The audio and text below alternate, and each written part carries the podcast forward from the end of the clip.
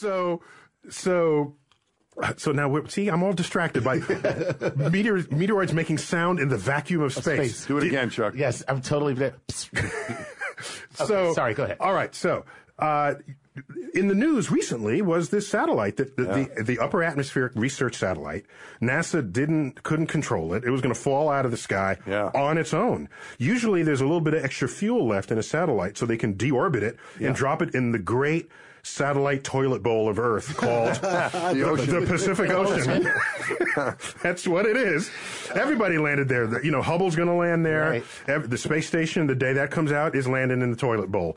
But this one we couldn't control, so it could have landed anywhere. It turns out most of the Earth is water. Most of that, which is water, is the Pacific. It, in fact, m- my understood from the news reports, did land in the Pacific Ocean. But rather than exploded out of space, the whole thing came down whole. So, and it breaks up on re-entering, but then most, most of it, most of it burns up and some pieces survive. You can do like a scavenging mission at the bottom of the Pacific if you're interested, I suppose. But let me ask you, what's the what's the future of astronauts in space? How, how big is the astronaut corps now? We're down uh, to about uh, oh about sixty or so. Uh, Down from what?